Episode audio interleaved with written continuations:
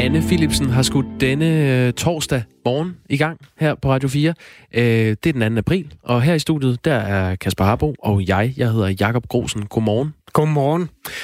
Og nu har vi kendt coronaen i tre måneder snart. Det, der begyndt med at være et fjernt øh, kinesisk problem, det er jo blevet hele verdens største problem. Sundhedsmæssigt, sikkerhedsmæssigt, økonomisk. Mm. Øhm, og det, der breder sig i de her dage, synes jeg, det er, at der ikke rigtig nogen, der stoler på hinanden mere. I går talte vi med et byrådsmedlem fra Haderslev, Benny Bunde fra Liberal Alliance. Han havde sådan en, en punchline, at nu skal vi skulle ud i sommerlandet. Altså landet skal jo åbnes. Vi skal have, han sagde simpelthen, at vi skal have spredt noget smitte, fordi lige nu er der alt for lidt smitte derude, mente han. Ja, der var slet ikke nogen indlagt i hans kommune. Og øhm, det er jo sådan en... Altså, at alle kan slå sig ned som virolog, er jo en udvikling, som godt kan også få en til at bekymre sig en lille smule. Mm. Efter programmet, der fik jeg en mail fra en mand, der hedder Svend. Øhm, jeg kan godt tænke mig lige... Jeg har noget af den her. Bare lige... At... Noget af den? Ja, men det, det, han skriver nogle fine ting. Nå. Men han skriver bare, eksperterne i vores naboland mener jo netop, at vi skal ud, og i så vidt muligt omfang leve som hidtil. Fakta tyder ikke på, at vores eksperter har mere ret end deres svenske kolleger. Og som det blev nævnt af landmanden, det er Benny Bunde, er der god plads på hospitalerne, og indlæggelserne er også langt færre, end hvad eksperterne havde estimeret, hvilket også blev belyst i tv-nyhederne i går. Forhold jer mere faktuelt og kritisk til eksperternes forudsigelser og udsagn gennem forløbet mm. i forhold til den faktuelle virkelighed, og spare lidt på breaking news. Okay. Hvad, hvad, har du et svar til Svend? Jamen, jeg skrev, jeg skrev det tilbage. Det er da fedt, han øh, giver lyd jo, øh, for det første. Mm. Men det er jo også... Øh, altså, jeg, jeg listede bare de fakta op, som fylder noget for mig, og det er nogle andre end dem, der fylder noget for Svend. Det breder sig nu. Der er ingen, der har sandheden. Der er ingen, der kender den, øh, og derfor kan alle have sandheden. Det, det er sjovt, du siger det der med at have sandheden. Øh, Donald Trump havde et pressemøde i går, og øh, der sagde han, at Kina har pyntet på de øh, officielle virustal, de har meldt ud. Altså, hvor mange er smittet, hvor mange er døde, hvor mange er blevet raske igen. I Kina, han synes, det ser meget øh, milde ud, de tal, Kina har præsenteret. Og, øh, han der har dør også... heller ikke ret mange flere. Nej, altså tallene fra Kina siger, øh, det er en opgørelse fra John Hopkins University, at over 3300 personer er døde i Kina, mens over 82.000 er blevet registreret som smittede, og 76.000 af dem er meldt raske igen. Det er de kinesiske tal. I USA der er dødstallet natten til i går steget til over 5.000. Over 210.000 er blevet registreret som smittet, og knap 8.500 er meldt raske igen. Så det er nogle helt andre tal, USA har, og de ser ikke nær så gode ud som de kinesiske. Øh, den republikanske senator Ben Sass, han har betegnet dem som øh, propaganda lige til skraldespanden, det der kommer fra Kina. Ja, Øhm, det er jo ikke noget nyt, at USA ikke stoler på Kina. Nej, og Kina stoler som sådan heller ikke på USA. Der var også en historie om, at øh, corona måtte være noget, der var blevet øh, sendt afsted fra USA for at skade Kina. Jeg har en uh, Facebook-ven, der deler coronateorier på Facebook, sjovt nok. Og hvis man har tid, så kan man jo faktisk komme til at se nogle rigtig lange videoer, hvor teorier om corona øh, bliver øh, lagt ud. Der er, der er nogen, der, der tror, at vi har med et fåbnummer at gøre. Og jeg bad jo min kammerat der om at sådan forklare lidt, hvad det var med hans egne ord, jeg gider simpelthen ikke se de der videoer. Hvad, hvad er et fupnummer? Jamen, øh, altså han, det han sagde, det var, jamen der er nogle lande, som øh, overtager verden. Altså det er jo verdensmagten, der er på spil her. Der er firmaer, som kan overtage potentielt øh, kolossale markedsandele. Øh, der er ledere, som er misinformerede og som øh, gerne vil skabe større opbakning til sig selv, enten i form af vælger eller sponsorater. Det er simpelthen illu- Illuminati. Ja, i en eller anden form, tror jeg, det er. Nå.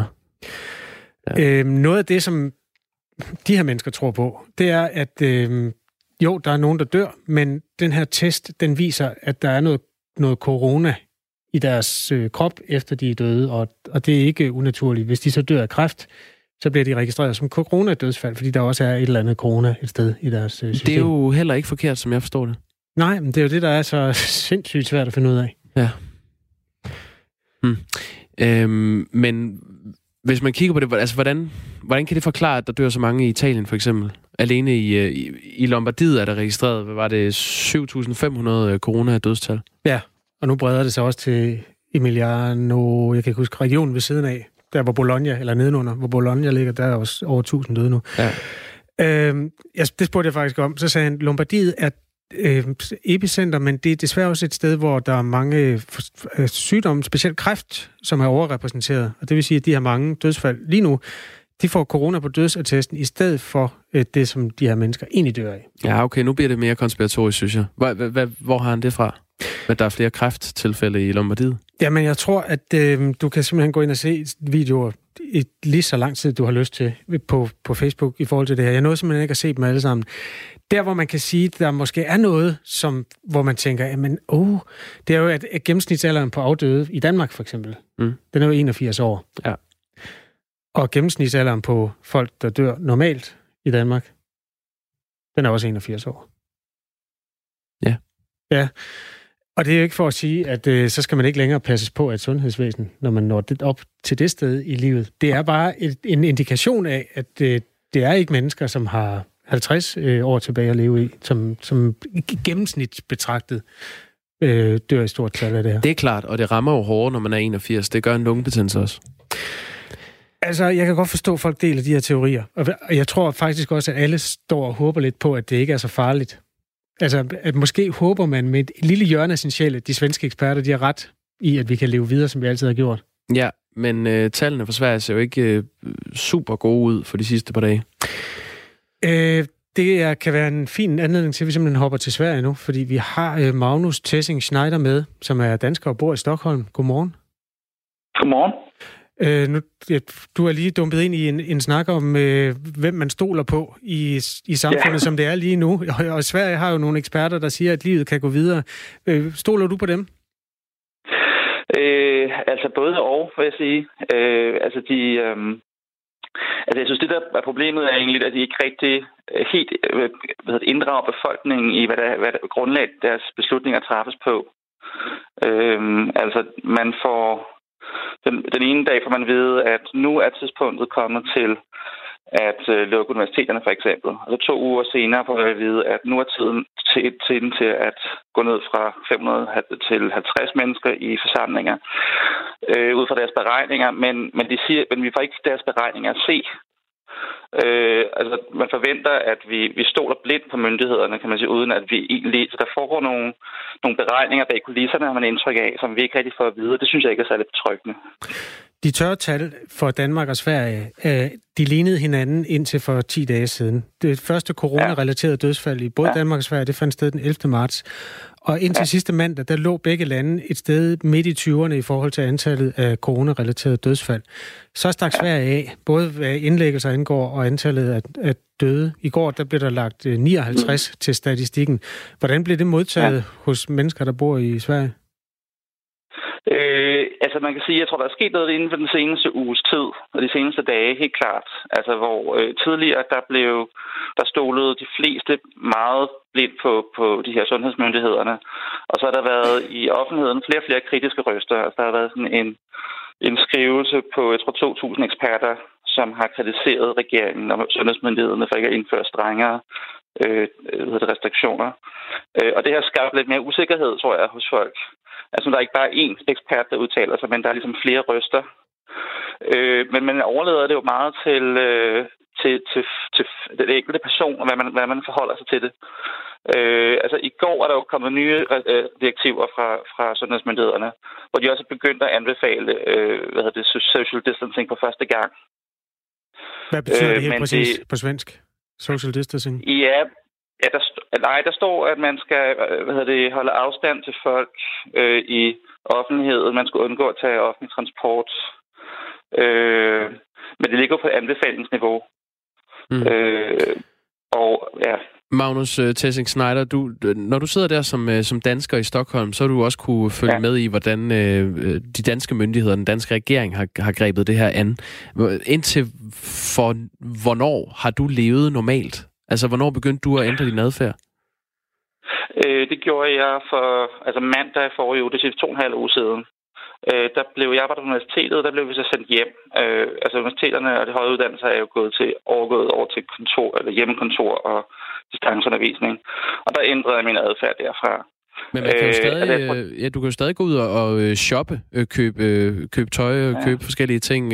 Spise buffet er jo faktisk også en ting, som, som har været nævnt flere gange. Jeg ved ikke, om det er blevet lukket ned nu.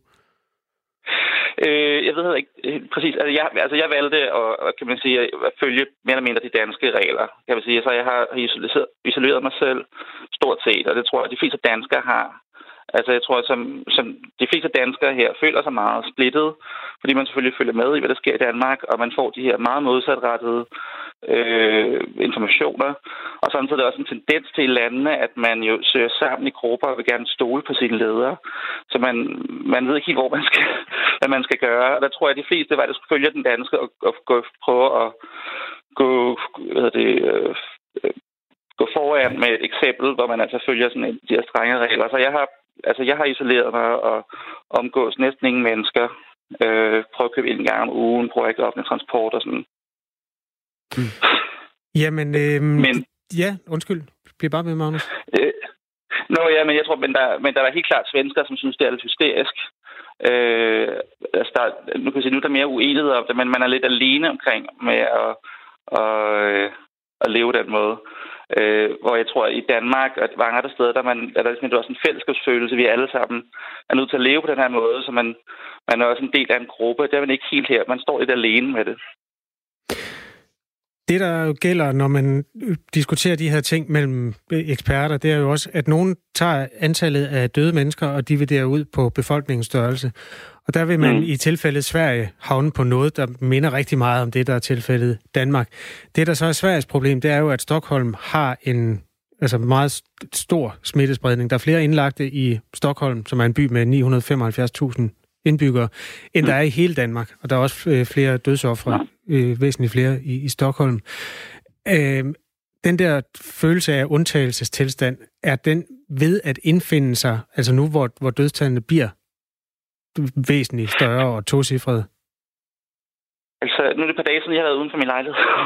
Okay. øh, så, men altså, det, det, det, ikke umiddelbart, tror jeg. Øh, ikke helt endnu.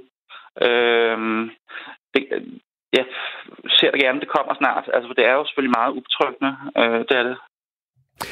Pas godt på dig selv, Magnus. Ja. Jo, tak. Magnus Tessing Schneider, som altså er dansker bosat i Stockholm gennem syv år, og det er jo epicentret for coronaepidemien, som den udspiller sig i Sverige lige nu. Uh, vi tager turen rundt i Norden her til morgen, eller i Skandinavien faktisk. Vi skal også en tur til Finland blandt andet efter halv syv og tale med en dansker der om, hvordan finnerne takler coronaudbruddet. Og det er jo altså også på en morgen, hvor vi gerne vil diskutere med dig, øh, hvem du egentlig stoler på i den her debat om vores øh, sikkerhed og vores helbred, og hvor vores økonomi også er på spil. Alt er jo kastet op i luften i coronaens tegn. Øhm, hvis du vil være med til at diskutere, så skriver du en sms til os. Ja, øh, på øh, 1424, og så start din besked med R4 efterfulgt af din kommentar. Det kan også være, at øh, du er i kølvandet på statsministerens øh, seneste melding om, at det går den rigtige retning, men nu er det vigtigt, at vi holder fast i de restriktioner, der er lagt ned over samfundet. Det kan også være, at du har ændret holdning til, hvordan du personligt vil gribe det her an. Det kan også være, at du tænker, at nu er det vigtigt, at vi øh, netop gør, som der bliver sagt. Øh, skriv ind. Vi vil gerne høre fra dig. Man får tit at vide som journalist, at man skal gå til det her med et åbent sind, og man skal undersøge det til bunds. Og det er øh, virkelig svært at undersøge til bunds, som det er lige i øjeblikket, når videnskabsfolkene ikke engang har haft lejlighed til at gøre det. Jeg kan også mærke, at øh, for det første skal man holde sin kæft med, hvad man selv mener. Men jeg vakler lidt mellem, når, når man diskuterer det der, jamen har svenskerne ret, eller har svenskerne uret? Jeg tænker, det vil være dejligt, hvis de har ret. Det vil være dejligt, hvis det er mindre farligt, end man har gået og troet. Mm. Men samtidig, det vil da næsten også, det vil heller ikke til at bære, hvis vi har bæret os inde i 3-4 uger øh, til ingen verdens nytte, lagt vores økonomi ned til ingen verdens nytte. Altså, Nej, det dykker vi i øvrigt også ned i, hvordan det ser ud i Danmark nu. Jamen, øh, skriv til os, hvis du har øh, lyst. Der er en, der foreslår, at vi ringer til Vibeke Mannicke, som er en dansk øh, læge, der ytrer sig lidt på tværs af strømmen. Lad os bare sige, det, det synspunkt har været repræsenteret. Altså, de, der er øh, mennesker, der tror, at øh, at øh, epidemien er afblæst, og hun er en af dem. Der er også mennesker, der tror, at epidemien er under kontrol, fordi vi har gjort, som vi har gjort. Alle synspunkter er velkomne. Skriv til os R4 først, et mellemrum og din besked, og send den til 1424. Ja, og det er jo noget af det, der er det svære ved den her øh, pandemi. Vi har ikke stået i noget, der, øh, der minder om det før. Øh, der bliver arbejdet på vacciner alle mulige steder, Kasper, og nu har øh, British American Tobacco meldt sig på trapperne med en vaccine mod ja. øh, coronavirus. Det er game changeren. Ja, vi havde i går øh, Claus Kellerup, øh, en gudsbenået musiker og øh, kæmpe store ryger med. Super ryger. Jeg tror, han anslog, at han har røget en halv million cigaretter. Ja, mellem 500 og 600.000 cigaretter var ja. vurderingen, og han er 65 år. Ja. Det er mange smøger. Øhm, han havde ikke tænkt sig at skrue ned, selvom det er påviseligt, at øh, det kan skade lungerne mere, end hvad godt er, hvis man bliver ramt af corona oveni. Det var jo på dagen, og det, vi ringede til ham, fordi at uh, smøgerne bliver sat op med virkning fra i går. Man ja. kan stadig nå at finde nogen til gammel pris, men dem, der bliver sprøjtet ud fra tobaksfabrikkerne nu, de er sat op til 55 kroner for 20 cigaretter i Danmark. Men de har uh, også andre ting i uh, støbeskeen. Ja, selvom det var 1. april i går, så uh, skulle den være god nok. Uh, British American Tobacco kom med den her pressemeddelelse, hvor de skriver, hvis forsøgene går godt, håber British American Tobacco, at der med de rette partnere og støtte fra myndighederne kan produceres mellem 1 og 3 millioner doser om ugen med start i juni, og det er altså med reference til en vaccine, som øh, de vil udvikle hurtigt, baseret på stoffer fra tobaksplanter, som gror hurtigt. Altså, det vil jo være den Belejligt. kæmpe game changer i forhold til hele tobaksindustriens øh, renommé, og også øh, måske et, et, det er langt om længe et bevis, som nogen har let efter på, at tobak kan gøre godt for noget. Ja, for at, øh, ja, det er en positiv samfundsindvirkning. Øh, der er 35 forskellige øh, coronavacciner, øh, vaccineprojekter i gang i øjeblikket rundt om i verden. Øh, British American Tobacco, det er dem, der står bag øh, Camel og Paul Mall, øh, cigaretterne. Og øh, det er et Ritzau-telegram, der er kommet på det her, Kasper, men øh, Ekstrabladet har bragt det videre, og det betyder jo, at nationen har stemplet ind på den. Og det kunne jeg så godt tænke mig at høre. Ja, kunne du ikke det? Øh, brugeren Ukendt Burger skriver, ja. kuren er at ryge mindst 20 coronasigaretter hver dag. Ja, tak. Øhm, Hvad er coronasigaretter? Det er jeg ikke klar over. Nå. Øh, så Pilotti skriver, hvis denne vaccine viser sig at virke, burde den, burde den forbeholdes rygerne i første omgang. Ikke rygerne må pænt vente, til alle rygere er blevet vaccineret. Jeg tror, du kan med, Pilotti øh, får en morgensmøg. Det er der ingen tvivl om.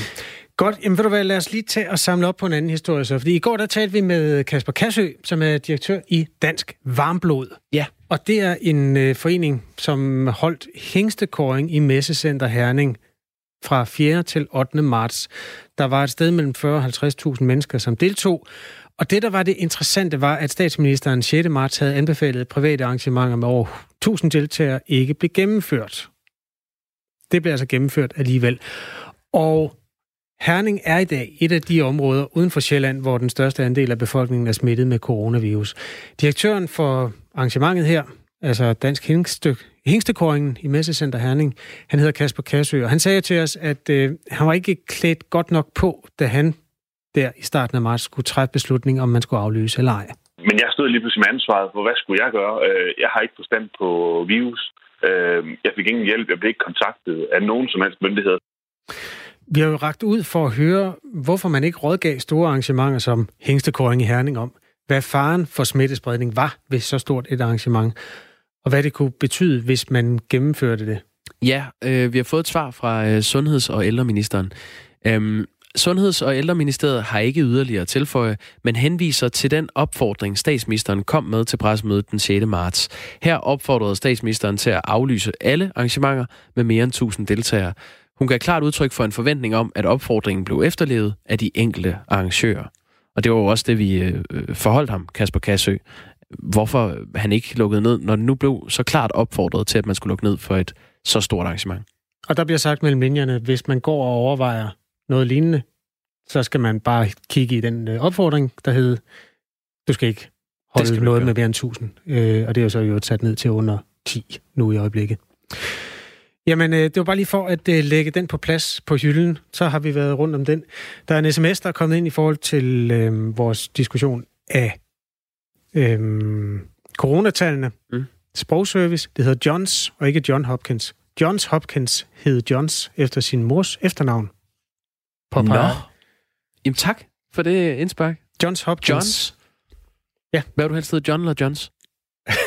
Nej, det, det, det, det er kæmpe, dilemma. kæmpe dilemma. Vi, øh, vi kigger mod nord, Kasper. Du teasede for det før. Vi, øh, vi skal både se på, hvordan går det i øh, Sverige, hvordan går det i Norge, hvordan går det i Finland øh, her til morgen. Og øh, nogen gør jo mindre end os her i Danmark, mens andre er gået øh, endnu længere. Og det sidste skal vi høre et eksempel på nu, for nu skal vi nemlig øh, kigge mod Finland.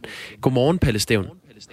Godmorgen, godmorgen. Dansker, godmorgen. som har boet i Finland i 15 år, hvor du arbejder som, som selvstændig, og så bor du i hovedstadskommunen, som er blevet afspærret med politi. Øh, Palle Steven, hvad, hvad betyder det helt konkret for dig at være øh, så indespærret, som du er? Jamen, det betyder, at altså, vi mærker ikke uh, den helt store forskel. Uh, vi har jo, uh, som mange andre, så har vi uh, indrettet os efter de, efter de ting, som uh, ministeriet siger heroppe, uh, som er meget lige det, som man siger derhjemme. Så uh, vi er arbejdet hjemmefra, uh, ligesom så mange andre mennesker gør rundt omkring i hele verden. Uh, så det har ikke den store betydning for os uh, som, uh, som privat eller som virksomhed. Men hvorfor og hvordan har man afspærret en hel kommune? Øh, det er ikke en hel kommune. Øh, det er meget mere end det, øh, Kasper. Det er rent faktisk et område på størrelse med, hvis du ligger Sjælland, næsten ligger Sjælland og Fyn sammen. Så det er et, et rimelig stort område med et, eller 1.700.000 mennesker. Og grunden til, at man har isoleret området, det er, at, at da man besluttede sig ligesom i Danmark, øh, cirka en uge, 14 dage efter Danmark gjorde det, øh, så var ministeriet ude og bed, øh, bad alle om ligesom at arbejde hjemmefra, hvor skolerne blev lagt ned, og så videre, og så videre. Og det, som så skete, det var, at øh, den finske kultur, det er her tæt på sommeren, jamen så flytter man ud i sin, øh, sin øh, sommerhus, og de ligger ude i sådan øh, udstatte områder, hvis man kan sige det rent, øh, rent helsemæssigt, hvor man ikke har øh, øh, mulighed for at støtte mennesker med, med coronavirus osv. Så øh, med det, man var bange for, det var, at man øh, rent faktisk fik øh, smitten flyttet øh, meget øh, hurtigere rundt i Finland øh, ud til udstederne, hvis man kan sige det på den måde. Mm. Ja. Øh, hvis vi lige tager en lille faktaboks på, øh, på Finland, øh, Pelle Stævn, så, så indførte landet jo i midten af marts nogle af de samme tiltag, som vi har set her i Danmark. Øh, man har lukket skoler, offentlige institutioner frem til den 13. maj. Øh, forsamlinger på over 10 personer er også blevet forbudt, og så har øh, man tilført erhvervslivet hjælpepakker på omkring 112 milliarder kroner. Øhm, har du en holdning til, hvilken øh, tilgang du synes er bedst i den her coronakamp? Er det den finske eller den danske? Ja, det, det er svært at sige. det er svært, rigtig svært at sige. Uh, altså, jeg synes umiddelbart, så mener jeg jo, at uh, den finske, den følger jo nogenlunde uh, den danske. Uh, så vores nordiske, de nordiske lande, de har jo fulgt hinanden lige uh, på nær Sverige. Uh, men umiddelbart, så, så tror jeg, ja, altså, det, det er svært at sige, uh, hvad, hvad der er bedst. Uh, jeg tror, jeg tror, det man har gjort i Danmark, jeg er pæve stolt over at være dansk øh, i Finland. Øh, ingen diskussion om det. Øh, men ser, man snakker meget om Danmark heroppe, og, og da man ikke har gjort noget i Finland, der spurgte man, hvorfor gør man ikke noget ligesom i Danmark? Og det vil jeg jo sige, det er jo næsten det, man har gjort. Men, men Pelle Steven, den øh, region er det jo så i, i Finland, som er afspærret ja. øh, med 1,7 millioner mennesker. Øh, det er jo et tiltag, som vi ikke har set lignende i Danmark. Tænker du så, at, at Danmark burde følge det eksempel, og så spærre, lad os sige, øh, Fyn, øh, Sjælland, Jylland af? Ja, det, ja, det, ja, nej, det tror jeg egentlig ikke, fordi jeg, jeg tror, det har lidt at, øh, det er igen det her kultur. Um, hvis vi kigger sådan, altså det, den snak, der har været, øh, ligesom sådan øh, fra Danmark siger, jamen øh, vi lytter til WHO, WHO øhm, og så øh, skal vi lave, øh, i Danmark skal vi lave vores beslutninger, vi kender Danmark bedre end nogen andre, øh, sådan øh, blev det jo sagt dengang. Og det er jo det samme heroppe. Øh, man skal tage nogle beslutninger, øh, som er generelt for Finland, og jeg tror, det som, øh, det som skete heroppe, det er, at øh, finderne øh, som forlod deres kontor. Øh, de flyttede ud i deres sommerhus og arbejdede ude fra, øh, fra deres sommerhus. Jamen det så vi jo ikke i Danmark, øh, og derfor var den finske stat var jo tvunget til at gøre øh, noget i den stil, som man har gjort nu. Tak fordi du var med her i Radio 4 morgen, Palle Stævn. Selv tak, som og pas godt på jer selv. Ja, tak i lige måde. Og, ej, lige, lad os lige slutte med, det er jo bare sådan en fantastisk sprog. Hvordan siger man godmorgen på finsk? Hyve, hvad man tager. Høva Hormantar, du lytter til Radio 4 morgen med Jakob Grosen og Kasper Harbo. Palle Stævns er med fra øh, Finland, eller var med fra Finland. Vi skal til Norge lidt senere. Vi skal også en tur til Tyskland, så vi tager hele naborækken rundt. Lige nu skal vi ind til Anne Philipsen. Klokken er halv syv.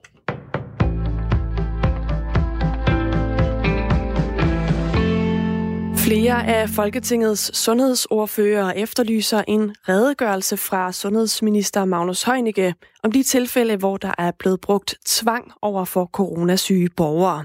Da Folketinget vedtog en hastelov i marts måned, fik sundhedsmyndighederne blandt andet mulighed for at tvangsindlægge, behandle og isolere borgere, der er smittet eller er mistænkt for at være smittet med coronavirus.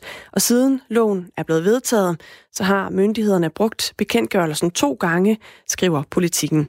Avisen har ikke kunne få oplyst, om der er brugt tvangsindlæggelse, behandling eller isolering, og om det er sket med politiets indblanding, fordi styrelsen ikke kommenterer på enkeltsager, og det får nu ifølge Jyllandsposten flere af Folketingets sundhedsordfører til at efterspørge en redegørelse fra sundhedsminister Magnus Heunicke. Når vi vedtager en så vidtgående bemyndigelse til ministeren, så har vi interesse i at kunne følge med i, hvordan den bliver udnyttet og i hvilket omfang, siger enhedslistens sundhedsordfører Peter Velblund til Jyllandsposten. SF's Kirsten Norman Andersen vil også gerne vide mere, og Venstres sundhedsordfører Martin Gertsen vil også kontakte ministeren. Sundhedsstyrelsen har udsendt nye retningslinjer for, hvem der skal testes for coronavirus. Blandt andet så vil praktiserende læger nu telefonisk kunne henvise borgere med milde symptomer direkte til en test for coronavirus med de her nye retningslinjer. I dag der er det sådan, at syge borgere skal igennem en vurdering på sygehuset. Med retningslinjerne så er det også blevet lettere at henvise medarbejdere i sundheds- og ældresektoren, der har milde symptomer, til en test. Derudover så vil personer, som bor med familiemedlemmer i risikogruppen, også kunne blive testet ved milde symptomer. Og så får regionerne mulighed for at køre ud og teste borgere, som bor sammen med andre mennesker, tæt sammen med andre mennesker. Det kan for eksempel være på plejehjem, kommunale botilbud, fængsler og herberger. Det presser sårbare familier og udsatte børn ekstra hårdt, at skoler, daginstitutioner og andre aktiviteter er lukket ned her under coronakrisen. Og det har flere hjælpeorganisationer erfaret de seneste uger, og derfor så kommer regeringen nu dem til undsætning, skriver Information. Regeringen har sammen med alle Folketingets partier besluttet at afsætte 13,5 millioner kroner til en akut børnepakke, som skal gå direkte til organisationernes særlige initiativer, der er rettet mod de udsatte børn i den her tid. Pengene til børnepakken er taget fra midler, som partierne bag finansloven tidligere har aftalt at bruge på at forbedre fysiske rammer på for eksempel opholdssteder og herberger. Pengene bliver fordelt mellem ni organisationer, tilbyder rådgivning og familiestøtte, og det gælder blandt andet Red Barnet, Tuba, Mødrehjælpen og Dansk Rødkors. FN's klimatopmøde COP26, der skulle have fundet sted i den skotske by Glasgow i november, blev udskudt til næste år på grund af coronavirus. Det bekræfter den britiske regering. Udskydelsen sker, fordi mange af verdens lande jo altså i øjeblikket kæmper med konsekvenserne af coronavirus. Og det er ærgerligt, men forståeligt med, den, med aflysningen, mener klimaminister Dan Jørgensen. Det er selvfølgelig øh, trist, at det kommer så vidt, men omvendt så er det en øh, beslutning, jeg godt forstår, og som jeg bakker op om. Heller øh, udskyde nogle måneder og så sikre sig, at forberedelserne er i orden, sikre sig, at alle lande kan deltage, og sikre sig også, at, at fokus kan være det sted, hvor det er nødvendigt, nemlig på, på klimaet. Og der er stadig ikke sat en dato på for, hvornår i 2021, at klimatopmødet skal holdes i stedet. Tørt vejr og lidt sol får vi i dag, men i eftermiddag der bliver det mere skyet, og der kommer også byer. Temperaturerne de ligger sig mellem 7 og 10 grader i dag.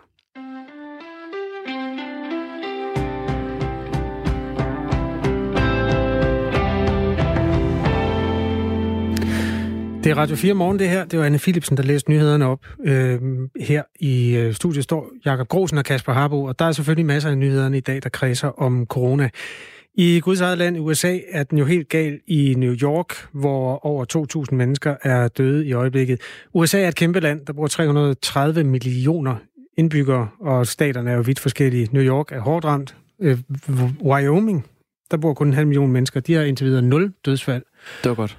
Op ved uh, Rocky Mountains og Yellowstone og alt sådan noget. Så ja. øh, der er steder med frisk luft og ingen smitte. Men altså, der er jo steder, hvor det sætter sit tydelige præg. Øh, også i magtens centrum, hvor vores kollega jo bor. Ja, Stine Krohmann Dragsted, som øh, plejer at beværte det her morgenprogram hver anden uge, hun befinder sig jo øh, med sin familie i USA lige nu, hvor, øh, hvor epidemien raser, og folk helst skal blive indendør, som øh, man skal de fleste steder i verden lige nu. Hun har forsøgt at købe ind online, og det har vist sig at være lidt en udfordring i, øh, i de her dage, hvor der netop er beordret lockdown for hele Washington D.C., øh, hovedstadsområdet, hvor, hvor hun bor, og hvor folk har reageret ved at hamstre. Det er jo en meget øh, klassisk øh, reaktion når der kommer sådan en lockdown. Mm. Øh, og det har gjort, at øh, dagligdagsvarer, som for eksempel øh, æg, pludselig er blevet svære at få fat i. Så derfor så har øh, Stine Krohmann Dragsted begivet sig ud på en æggejagt.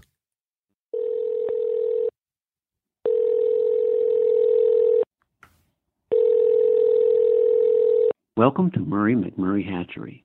Due to high call volume, we are experiencing longer than normal wait times. Jeg er ved at prøve at ringe til et amerikansk roeri i delstaten Iowa for at se, om jeg kan bestille et kul babykyllinger.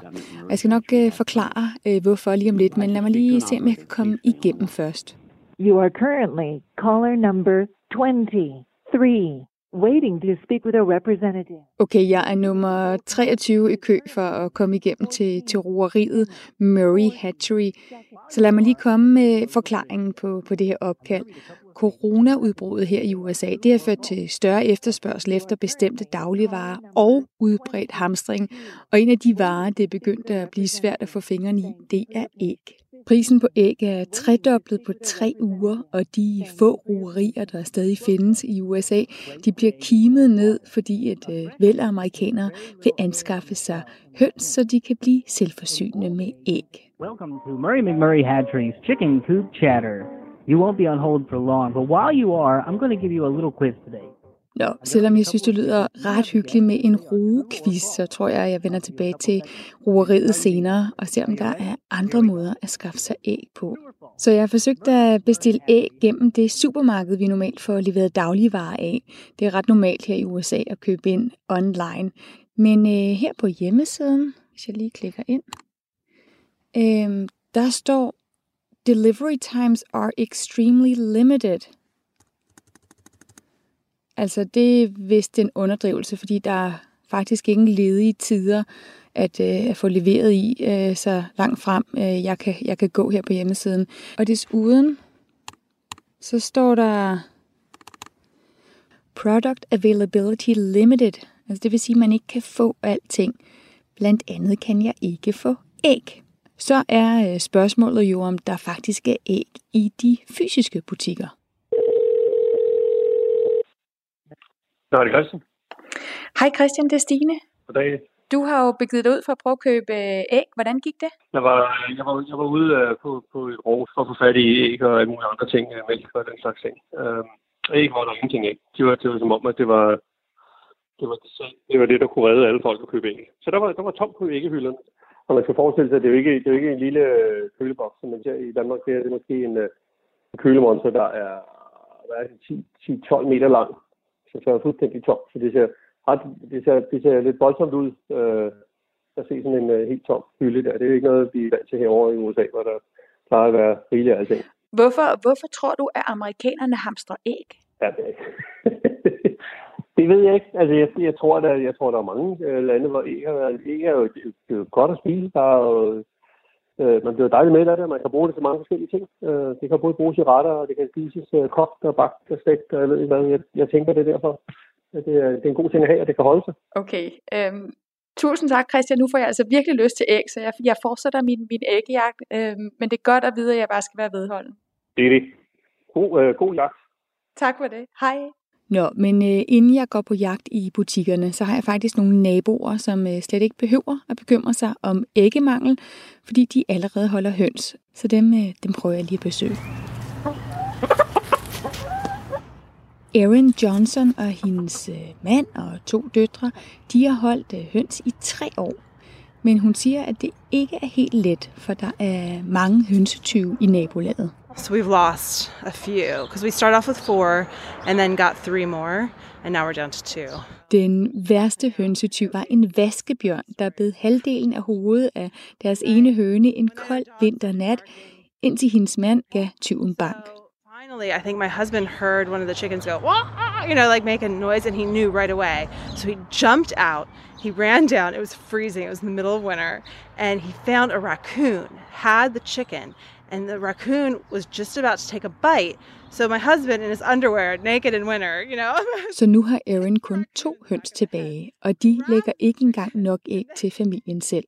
Jeg begynder at være lidt loren ved den her idé om at holde høns, hvis det betyder, at jeg skal kæmpe med vaskebjørne og andre rovdyr øh, midt om natten. Men måske der er mere held hos Grace på 10 år, som ud over hele seks høns også har et kul nye kyllinger, som hun er ved at opdrætte med sine forældre. Right now we have six chickens. Um, we during the spring we get more eggs during the winter because that's the laying season. In the spring we get five to six eggs a day. Grace og hendes familie får altså 5-6 æg om dagen.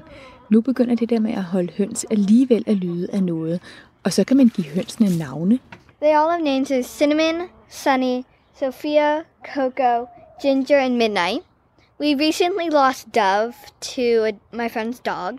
Grace når også at fortælle mig, at i den her coronatid, hvor vi ikke må køre ud til et roeri og hente kyllinger, så kan de blive sendt med posten. Det lyder lidt underligt, at man må sende levende babykyllinger med det amerikanske postvæsen, så nu beslutter jeg mig til at ringe til den ypperste ekspert på ægge- og hønseområdet i USA, Mr. Jeff Smith, and I'm Director of Marketing and Sales here at Cackle Hatchery, and I'm a third generation uh, family member. Jeff Smith er direktør for et af de største og ældste roerier i USA, Cackle Hatchery. My granddad, uh, Clifford Smith, started the Cackle Hatchery back in 1936 with him and his wife. Hans bedsteforældre startede det for 84 år siden.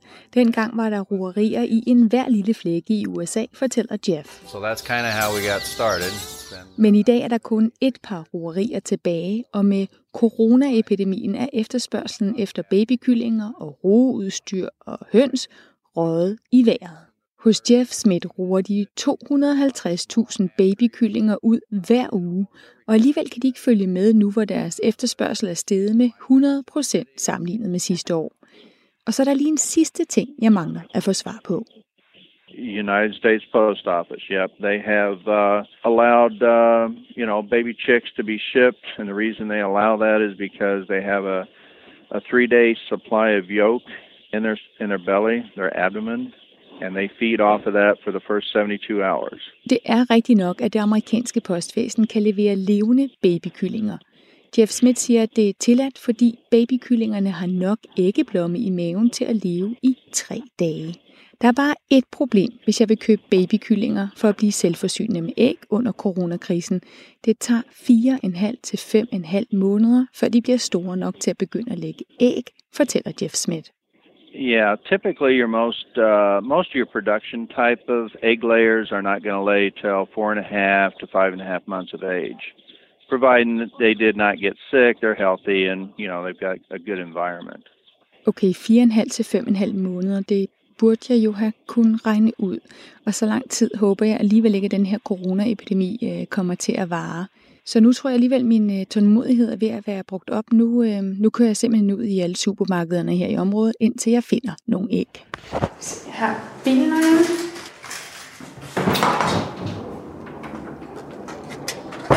Hov. Der står en kæmpe køleboks med, hvad står der her? Receipt, home delivery from South Mountain Creamery. Det her er altså øh, noget, der er leveret fra, øh, fra et creamery, ordered by Jens Kroman Christensen. Det er jo min mand, Jens Kroman Christensen. March 25th. Lad os se, hvad der er inde i her. der er simpelthen, øh, der er mælk. Øh, grass-fed, non-GMO, farmer-owned. Der er simpelthen frisk mælk. Og så er der et dusin æg der er simpelthen andre, der har været på, på ægjagt her i familien, øhm, og har været lidt, øh, lidt smartere end mig. Så min ægjagt, den sluttede simpelthen her uden foran min egen øh, hoveddør. Der sluttede skattejagten. Øh, vores æggehungrende journalist i USA fik altså sin øh, lyst stillet. Det var Stine Krohmann Dragsted med lidt hjælp fra sin øh, ægtefælle Jens, og så var det... Det er ægtefælle. Sjovt. Ja. Så var det øh, Laura, øh, Christian, Erin, Grace og Jeff, der var med på den her amerikanske øh, æggejagt. De amerikanske fødevaremyndigheder siger, at der faktisk ikke er mangel på dagligvarer som æg eller mælk. Men prøv at sige det til en befolkning. Det så vi også i Danmark. Der er toiletpapir nok. Ikke desto mindre stemmer man Det, jeg sammen hører for... dig sige, er, der er ikke toiletpapir nok. Nej, det, jeg hører, det du hører, hvis, jamen, du, det du hører mig sige, er, at en befolkning gør tit det modsatte af det, den får at vide. Det var det, jeg vil understrege pointen i. Tak skal du have. Selv tak. Ja, men det er jo alvorligt nok. Indtil videre over 200.000 amerikanere konstateret smittet med corona. Vi har gudskelov også andre øh, ting i programmet i dag end corona, og nu skal vi faktisk en tur ud i øh, samfundet og høre noget, der ikke har det mindste med det at gøre. Nemlig øh, en lyd, som man ikke kommer til at høre på Fanø.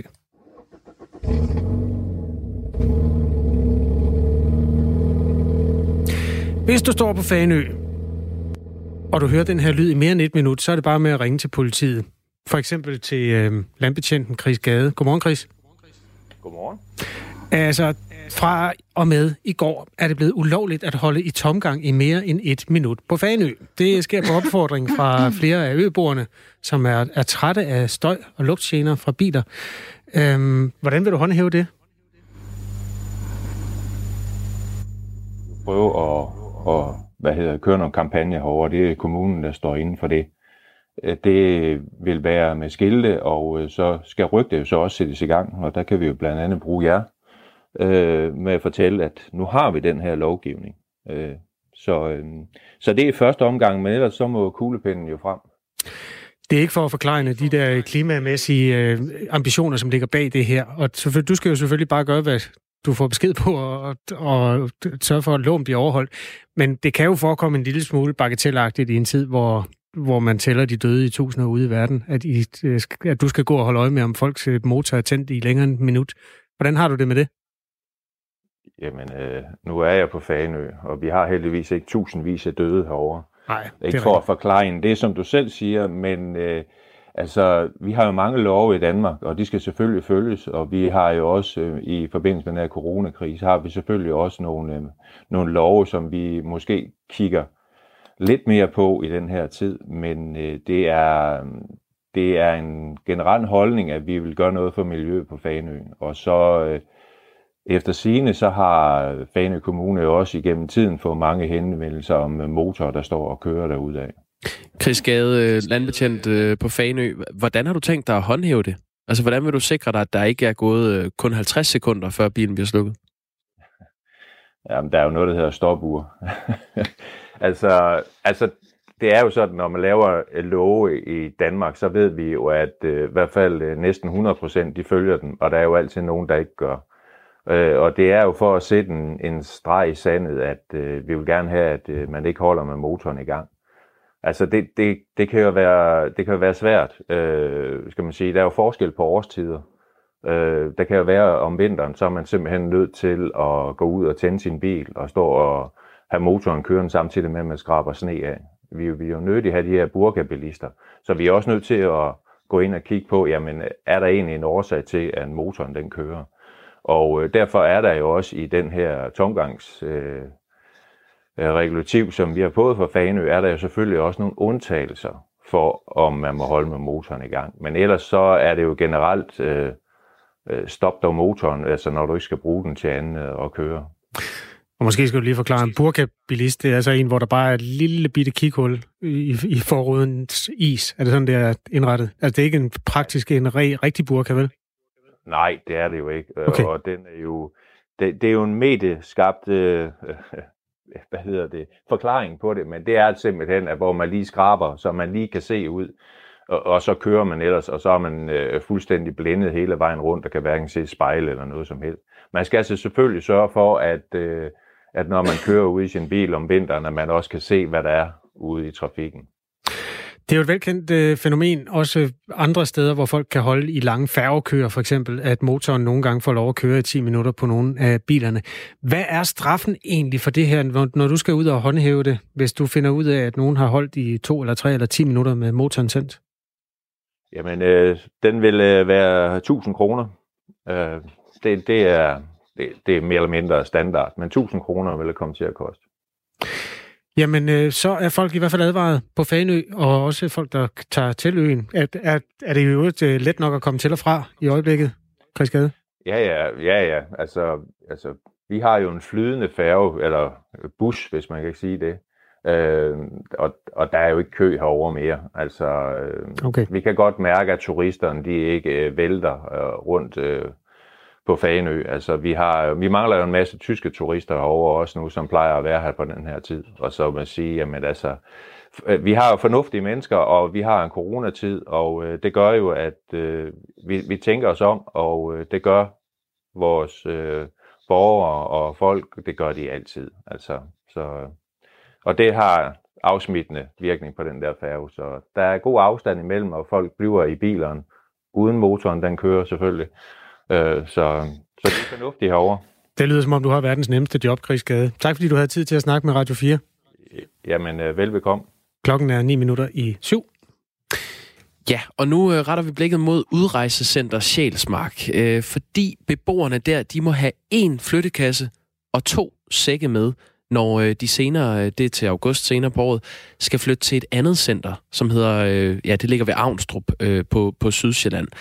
Øh, det, at de kun må have en flyttekasse og to sække med, det fremgår et brev, som øh, Kriminalforsorgen har sendt til beboerne, som Radio 4 er kommet i besiddelse af.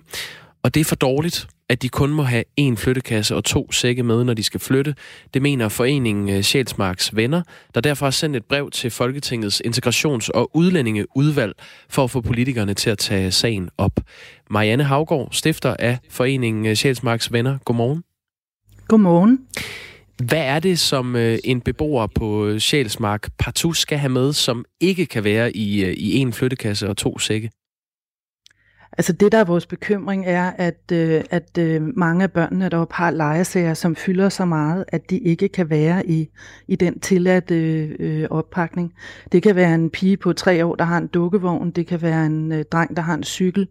Øh, det kan være en lille dreng, der har en plastiktraktor. Det kan være små børn, der har gåcykler og den slags ting. Så at det øh, beboernes mindre møbler, øh, værelserne, som de flyttede ind i, var jo møbleret med to brikse og og ikke andet. Man har ikke reoler, man har ikke mulighed for at gemme sit tøj af vejen. Så i løbet af, for nogens vedkommende, de tre år, de har boet på Sjælsmark, så har de jo fået doneret en lille reol, et øh, stativ fra IKEA til at hænge bøjler på og sådan nogle ting. Altså det er sådan helt banale ting, som beboerne har brugt til at indrette et hjem, og som deres børn har brugt til at lege øh, og, og skabe sig et helt almindeligt liv. Øh, og det synes vi simpelthen ikke er okay, at de skal forlade det ting. Lad os lige få lidt øh, fakta på plads omkring det her udrejsecenter Sjælsmark. Øh, den 7. marts 2019, der boede der øh, 318 personer på øh, udrejsecentret, og tal fra Udlændingestyrelsen viser, at der den 11. februar 2019 var øh, 125 personer under 18 år indkvarteret på øh, udrejsecentret. Og det er Kriminalforsorgen, som driver det her øh, center, som har cirka 400 pladser i alt. Centeret det huser øh, jo afviste asylansøgere, som venter på at rejse ud af Danmark. Øh, det betyder jo, at, at de skal rejse ud af Danmark så snart det er muligt, øh, Marianne Havgård. Øh, hvorfor skal de have mere med end, end øh, de her ting, altså en flyttekasse og to sække per person? De skal jo øh, rejse hjem igen. Det er et rigtig godt spørgsmål. Og, øh, og det skal de, fordi at det for de her menneskers vedkommende jo ikke kan siges, hvornår de rejser ud. Og nogle af dem har, øh, jeg, har, jeg kender personlige mennesker deroppe, som har været i Danmark i 10 år, 12 år. Og nogle af dem har her i februar måned boet tre år på udrejsecenter Sjælsmark. Og hvornår de rejser ud af Danmark er, sådan som situationen ser ud nu, afhængigt af, hvor dygtige vores politikere er til at forhandle hjemsendelsesaftaler med de lande, de kommer fra. Og indtil det sker, jamen så, så opbevarer Danmark de her mennesker. Og, øh, og det skal vi gøre på en måde, som er ordentlig og viderehæftig, og som gør, at de her mennesker helt grundlæggende får et liv, som er værdigt. Og, øh, og derfor skal de have mere med end en enkelt flyttekasse og to sække per person. Altså det her, det, det øh, taber jo ind i en diskussion omkring, hvorvidt øh, de her beboere skal øh, have lov til at indrette et hjem eller ej i virkeligheden. Altså øh, meningen er, øh, at, at de ikke skal indrette de her øh, hjem eller øh, små boliger, de har på, øh, på udrejsecentret med en masse personlige ting, fordi de i grundlæggende ikke må være i Danmark. Øh, hvad er det, du godt kunne tænke dig, at, der, øh, at de skulle have lov til? Jeg kunne godt tænke mig, at de skulle have lov til at indrette en tilværelse i udrejsecenteret, øh, som betyder, at deres børn kan, øh, kan leve uden at få øh, symptomer på ikke diagnostiserede psykiatriske diagnoser for eksempel. Der blev i 2019 lavet en stor undersøgelse, som Røde Kors psykologer var ansvarlige for, og det er jo faktisk den analyse blandt andet, som ligger til grund for, at der nu sker en udflytning. Og det vil sige, at Danmark som samfund, øh, vores øh, integrationsminister og udlændingeminister, øh, har erkendt, at den måde tingene har foregået på indtil nu ikke har virket, og at den faktisk har haft skadelige øh, følger. Og derfor skal beboerne have lov til at indrette sig på en måde, så de og deres børn kan få et værdigt liv i den tid, hvor de er her. Vi er helt enige i, at det er midlertidigt, men det skal være værdigt, imens det foregår. Ja, tror du det får forældrene til at rejse hjem, hvis, øh, hvis de frit kan, kan tage alle de ting med, de nu øh, har lyst til? Nej, det tror jeg sådan set ikke. Øh, men jeg tror heller ikke, at det får forældrene til at rejse hjem, hvis de bliver frataget alt. Øh, altså, det er jo sådan, at når frygten for det, man kommer fra, er større end, end frygten for det, man er i, jamen, så flytter man sig ikke. Og de her mennesker øh, er jo overbeviste om, det er jo i hvert fald det, vi hører, at, øh, at de vil være i fare, hvis de bliver returneret til der, hvor de kommer fra. Og så kan man sige, uanset hvordan situationen er, så er det en politisk opgave at sørge for at få forhandlet de hjemsendelsesaftaler. Og jeg er, jeg er da helt sikker på, at Mathias Tesfaye tager den del af opgaven rigtig, rigtig alvorligt. Og at han tager det ansvar på sig, det er jeg faktisk ret sikker på. Du sagde før, øh, Marianne Havgård, at, øh, at, de kan, at en del af de her beboere ikke, øh, ikke kan rejse hjem. Har du nogen tal på, hvor mange af de her 318 personer på, på Sjælsmark, der, der ikke kan rejse hjem? Altså jeg tror, det gælder for dem alle sammen, fordi hvis de ikke, altså hvis de kunne rejse hjem, så ville de øh, helt sikkert også være ekspederet ud af landet. Altså både øh, politi og øvrige myndigheder bruger jo øh, øh, forskellige metoder til at få folk hjemsendt, uanset om viljen hos den enkelte er til stede eller ej. Så, så derfor øh, så er det min opfattelse, at de mennesker, der bor på udrejsecentrene, de bor der kun, fordi de ikke kan hjemsendes. Og som det så ser ud lige nu, så, øh, så skal de altså flytte til august til et andet center ved Avnstrup øh, på Sydsjælland, og der må de altså tage en flyttekasse og to sække med. Øhm, Marianne Havgård, stifter af foreningen Sjælsmarks Venner. Tak fordi du var med her. Ja, tusind tak, fordi I vil tage vores sag op. Øhm, den her flytning af beboerne på Sjælsmark skulle oprindeligt ske i april, men den er blevet udsat til august på grund af corona-udbruddet. Ja, Øh, du hører Radio 4 morgen med Jakob Grosen og Kasper Harbo. Klokken er to minutter i syv, og det er torsdag morgen, det er den 2. april 2020. Det, der kommer til at ske i den time, vi går ind i om lidt, det er, at vi skal blandt andet se på, hvordan vi får banket skolerne i gang igen. Det er jo en del af samfundet, som har ligget stille siden 11. marts. Vi skal også høre, hvad sommerrevyerne går og bokser med. Sagen er jo den, at der øh, er jo... Ja, humor det er tragedie plus tid, er det ikke det, det hedder? Jo, det er det, man siger.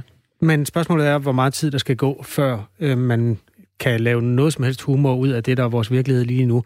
Og øh, hvor mange øh, af de der sommerrevyer når i øvrigt, der drejer nøglen om inden, det, er der, øh, det går de bokser en del med. Og i øvrigt har øjnene stift rettet mod Christiansborg og mod kulturminister John Mogensen, som vist nok øh, arbejder på sagen. Ja, det kan også være, hun bliver portrætteret jo. Ja, I sådan det en revy. Kan du da Det lige er regne ikke med. utænkeligt. Øhm, vi skal også se mod øh, Tyskland og Norge. Hvordan takler man øh, coronakrisen der? Og øh, så er der økonomi, øh, delen, som vi også skal ombord i, hvor vi har en masse gode spørgsmål. Økonom Michael svarer, svarer på dem. Øh, De sidder løst i dag, Kasper. Ja, jeg kan godt lide det. det gør de altså. Det er udmærket. Øh, det, jeg har på listen også, det er, at vi bliver nødt til at tale om øh, vores vægt. Har du taget på i løbet af de sidste par to-tre uger? Det har jeg faktisk ikke. Nej. Jeg har faktisk tabt mig en lille smule. Tak fordi du siger det. Du er... Har du taget på? Ja, det har jeg da. Nå, hvor meget? Øh, det, jamen, det, det, jeg vejer mig ikke. Jeg har ikke nogen vægt, men det er bare en følelse. At Ja. der er fedt uden på... Øh, uden På sixpacken? Ja, uden på mig. Ja. Jeg er sådan Det er pakket sådan, ind det i fungerer. en, en blød del af det. Ja. Nå. Og det er jo i en tid, hvor vi alle sammen øh, parerer ordre. Statsministeren gav os to ordre, hvis du lagde mærke til det, udover alt det med at blive inde og spredt af. Så sagde hun, bestil noget takeaway og lav nogle gækkebreve. Jamen, det er rigtigt. Det er svært. Jeg er begyndt at køre sådan noget 7-minute workout i min stue. Ja, okay. Det vil jeg bare lige anbefale. Det er derfor, du taber dig. Nej, det, nej det, det, det ved jeg faktisk ikke. Nej, men det er for at sige det, som det er, at vi bliver nødt til at kigge på det der takeaway-marked. Det er jo et, en af de få brancher, der rent faktisk er i blomst lige i øjeblikket, hvor resten af Danmark øh, bokser lidt med at få øh, hjulene til at køre rundt. Det er Radio 4 morgen, det her. Øh, værsgo til Anne Philipsen.